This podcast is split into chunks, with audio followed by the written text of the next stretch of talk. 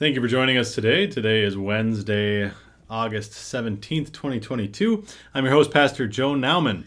This morning I'd like to begin with a brief devotional thought based on 1 John chapter 2 verses 1 and 2. Here the apostle John writes, "My little children, these things I write to you so that you may not sin. And if anyone sins, we have an advocate with the Father, Jesus Christ the righteous.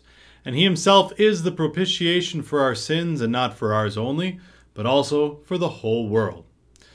Now, we don't know if the Apostle John actually had any children, but later on in his life, he became known as the Elder. It seems like he lived for quite a long time, all the way into the 10th decade of the first century BC, into the 90s, when he likely wrote uh, perhaps even the Gospel of John and the Revelation and these epistles. So he kind of refers to everybody as children. And he's writing to these things to the children, to those who read this this epistle, and also to us too. Uh, and he says, "I write these things to you so that you may not sin." Those words, these things, refer back to chapter 1, which is the familiar section that uh, in which John points out to the message that he has declared from Jesus Christ, saying that we have fellowship in him, walk in darkness, we lie and do not practice the truth. But if we walk in the light, as he is in the light, we have fellowship with one another, and the blood of Jesus Christ, his Son, cleanses us from all sin. So he says, I'm saying all these things to you so that you do not sin. That'd be a, that's a wonderful idea if we could not sin. If, if we could somehow, if John could write us a letter that would keep us from sinning, that would be wonderful.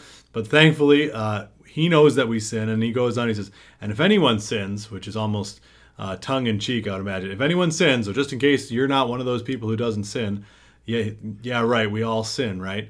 Uh, so he says, just in case you're one of these people who, who do sin, which is all of us, he says, we have an advocate with the Father, Jesus Christ the righteous. The word advocate, it's almost like a lawyer.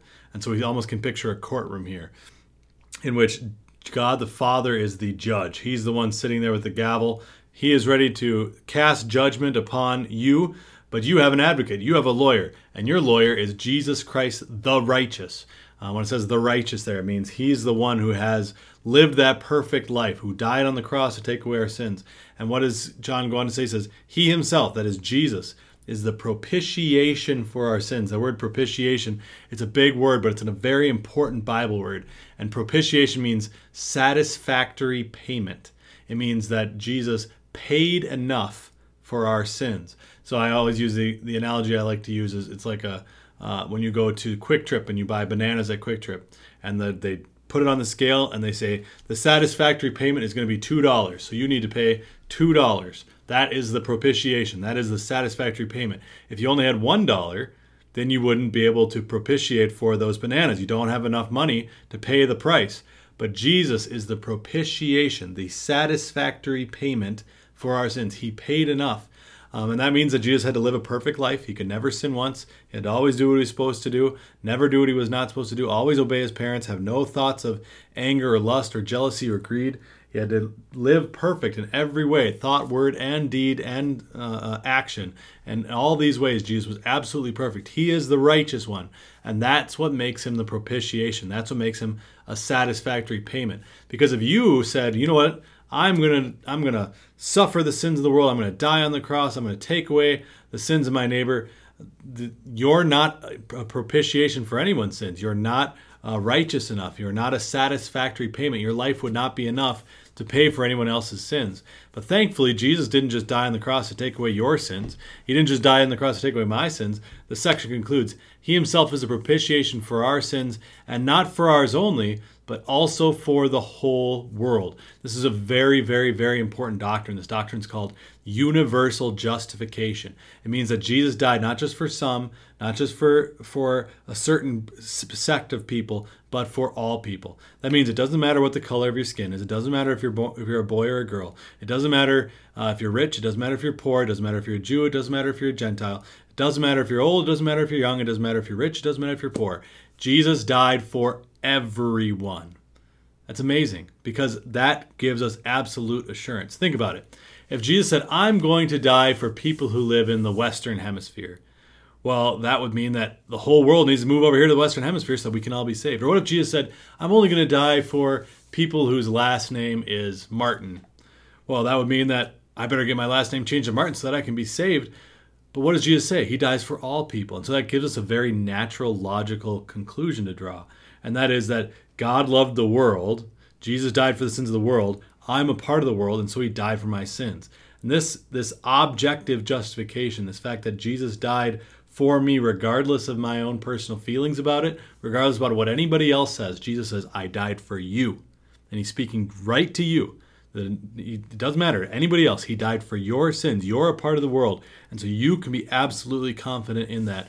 No matter how many times you've sinned, no matter how bad those sins are, no matter what what you've done, Jesus says your sins are forgiven, not only for some sins, but for all sins. And that gives us absolute confidence. Thank you, Jesus, for that wonderful confidence that He gives us here as our lawyer, telling God the Father, the judge, that He has paid the price for our sins, that He's granted to us that. Uh, that righteousness that he earned, and because of that, God now sees us as his saints, and he sees us as perfect. So now, when we, as John said in the last chapter, if we confess our sins, he is faithful and just to forgive us our sins and cleanse us from all unrighteousness.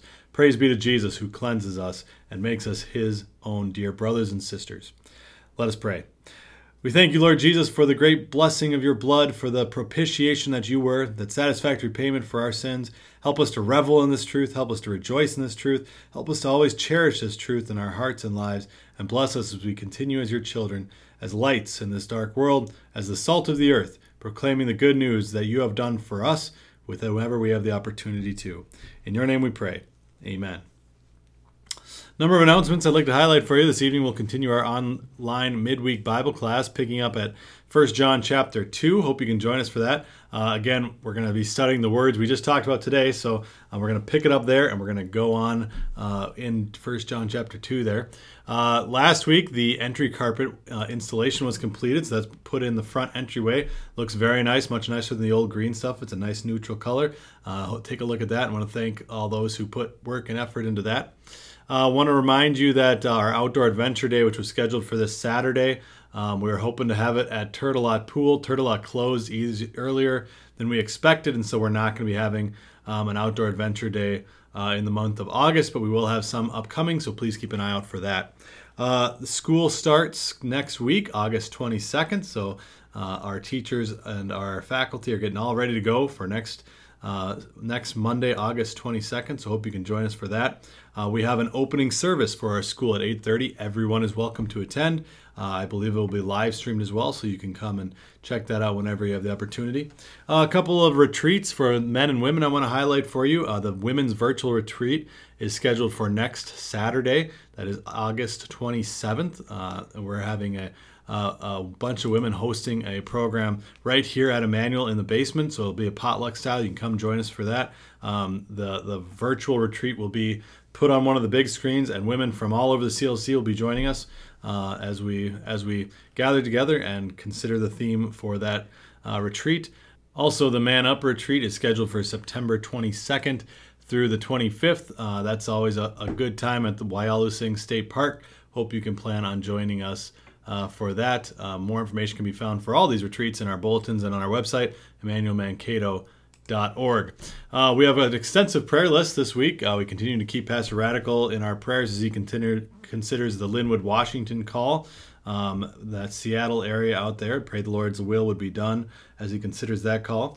Uh, we do keep in our prayers the new school year and our teachers and our uh, staff and our students, that the Lord would bless them as we continue to grow in the grace and knowledge of our Lord and Savior Jesus Christ, and in so many of the other uh, different subjects and, and, areas of study that will be taking place this year. We can keep Hillary's sister, uh, Carrie Dale, in our prayers as she deals with that terminal uh, brain cancer diagnosis. We keep Val Landon and Bev Menton in our prayers as they deal with the broken hips that they're recovering from. Uh, we pray for Tom Jensen, who uh, I just found out is going to be returning home this week, so we thank God for that. Uh, pray the Lord would bless him as he continues to deal with that uh, cancer diagnosis. Pray for Dan Hannell, who returned home from the hospital as well, but is still uh, dealing with a number of health issues. And we also pray for Ron Robb, who will be who has returned back to Pathstone and is, is recovering from uh, COVID pneumonia. Uh, I pray the Lord would give him healing as well. As far as our Proverbs study for today, we're taking a look at Proverbs chapter 3. I want to study verses 3 through 6 specifically for you, uh, which state this Let not mercy and truth forsake you. Bind them around your neck, write them on the tablet of your heart, and so find favor and high esteem in the sight of God and man. Trust in the Lord with all your heart, and lean not on your own understanding. In all your ways acknowledge him, and he shall direct your paths. Um, as I was reading through this and picking out a few verses for us to study, these two words really caught my eye mercy and truth. Why these two things, mercy and truth, out of, out of the many different uh, sections that uh, ideas that God uh, lays out for us in His Word, these two words, mercy and truth. You know, I think truth is a objective thing. Truth is something that is sure and certain. It's, it's like a rock. It's absolutely certain and it, it, it does not bend, it does not break. Truth is absolutely steadfast. But mercy, mercy is more of a, a an emotion, a, a, compassion. It's looking upon someone and being moved to to do something for them, uh, to show love to them. And so these two ideas, you know, they they they kind of they kind of mesh with one another and cover these different things because certainly we want to hold on to the truth um, and we want to hold on to God's word. And that's what he says bind them around your neck. Certainly, we should hold on to the truth of God's word, but we don't hold on to the truth of God's word to the exclusion of the idea of mercy. And I, you know, when you think forward to the New Testament, that's what was such a problem for the Pharisees. They were so caught up in in absolute keeping of God's law and perfect uh, and going beyond God's law, being legalistic about it, where they would make all these rules about how far you could walk on the Sabbath and so forth, what constituted work. And that's what Jesus came and said. He said, I want you to learn what it says. I desire mercy, not sacrifice. That's the same idea here. God wants us to cling to the truth. We should cling the truth around our neck, but not without this concept of mercy as well. And so, too, as you know, 21st century Christians, these two ideas need to continue to both both be tied around our neck because we should certainly have mercy and love and compassion towards those around us. That's something that we need to constantly be uh, looking to ourselves and ensuring that we are continuing to keep this attitude of, of this Christian attitude of what can I do for my neighbor? How can I love him? How can I show mercy on? How can I uh, be a blessing to him in his life? And also continue to cling to the truth of God's word. And as Lutherans, this is something we, we strive to do, is to, to keep both of these things, as mercy and truth. Let neither one of them forsake you. Bind them around your neck. Love the truth of God's word. Love uh, uh, your neighbor. And I think that really ties it together so well as well as these these two tables of the law, right? The truth refers to that first table of the law, our relationship with God. God, your your word is truth. Sanctify them by the truth. Your word is truth. God's word is truth. Uh, he is God. He gives us the, what we need. And also mercy, which is showing that love and compassion toward our neighbor, how we deal with one another in that second table of law. These two things combine together to, to guide us and to lead us. And he says, so find, write them on the tablet of your heart, so find favor and high esteem in the sight of God and man. And, you know, this is a really difficult thing to do, to continue to balance these two things because it's so easy to fall into one or the other and say, well, the truth isn't that important. Let's just focus on loving others. Well, that's that's the wrong attitude. Or, or to say, you know what, other people don't matter. All that really matters is the truth. Well, that's not true either. We're to find this balance between these two things, bind them both to the tablet of our heart. And the one who gives us the strength to do that, of course, is the Lord.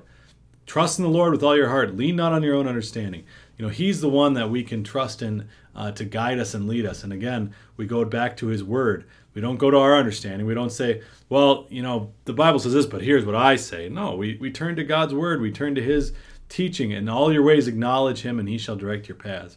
You know, because so often we have to we have to make a decision. And in the world in which we live, you know, it'd be so easy if everything was completely black and white. You know, there, there, there are times in life where we face black and white decisions. One thing is right, the other thing is wrong. God gives us the strength to choose the right thing according to His will, and I pray that God does give you the strength to choose the right thing to do. However, there are many things in this life that aren't so black and white. That there's one thing that, well, that kind of seems like the right thing to do, but also this kind of seems like the right thing to do as well. So, what's the right thing to do? What what decision should we make? And here we say, trust in the Lord. Lean not on your own understanding. Push your own understanding away. Look to the Lord. Acknowledge Him. He will direct your paths. He will. He is the one will send you in the right direction. And again, this idea of wisdom later on in this chapter that wisdom gets personified and looking to God for wisdom, looking to Him for strength, looking to Him for guidance and to direct the path that He would have us take. That's that is true wisdom. And so I pray the Lord would continue to bless all of us here at Emmanuel with that wisdom of God that looks for His direction and His love for us. Amen. Hymn of the day today is hymn 349 Jesus, thy boundless love to me. Jesus, thy boundless love to me, no thought can reach, no tongue declare. Unite my thankful heart with thee, and reign without a rival there. To thee alone, dear Lord, I live, myself to thee, dear Lord, I give. O grant that nothing in my soul may dwell but thy pure love alone. O may thy love possess me whole, my joy, my treasure, and my crown. All coldness from my heart remove, my every act, word, thought be love. O love, how cheering is the ray, all pain before thy presence flies. Care, anguish, sorrow melt away where'er thy healing beams arise. O Jesus, nothing may I see, nothing desire or seek but thee. This love unwearied I pursue, and dauntlessly to thee aspire. O may thy love my hope renew, burn in my soul like heavenly fire. O day and night be all my care, to guard this sacred treasure there. O draw me, Saviour, e'er to thee, so shall I run and never tire. With gracious words still comfort me, be thou my hope, my sole desire.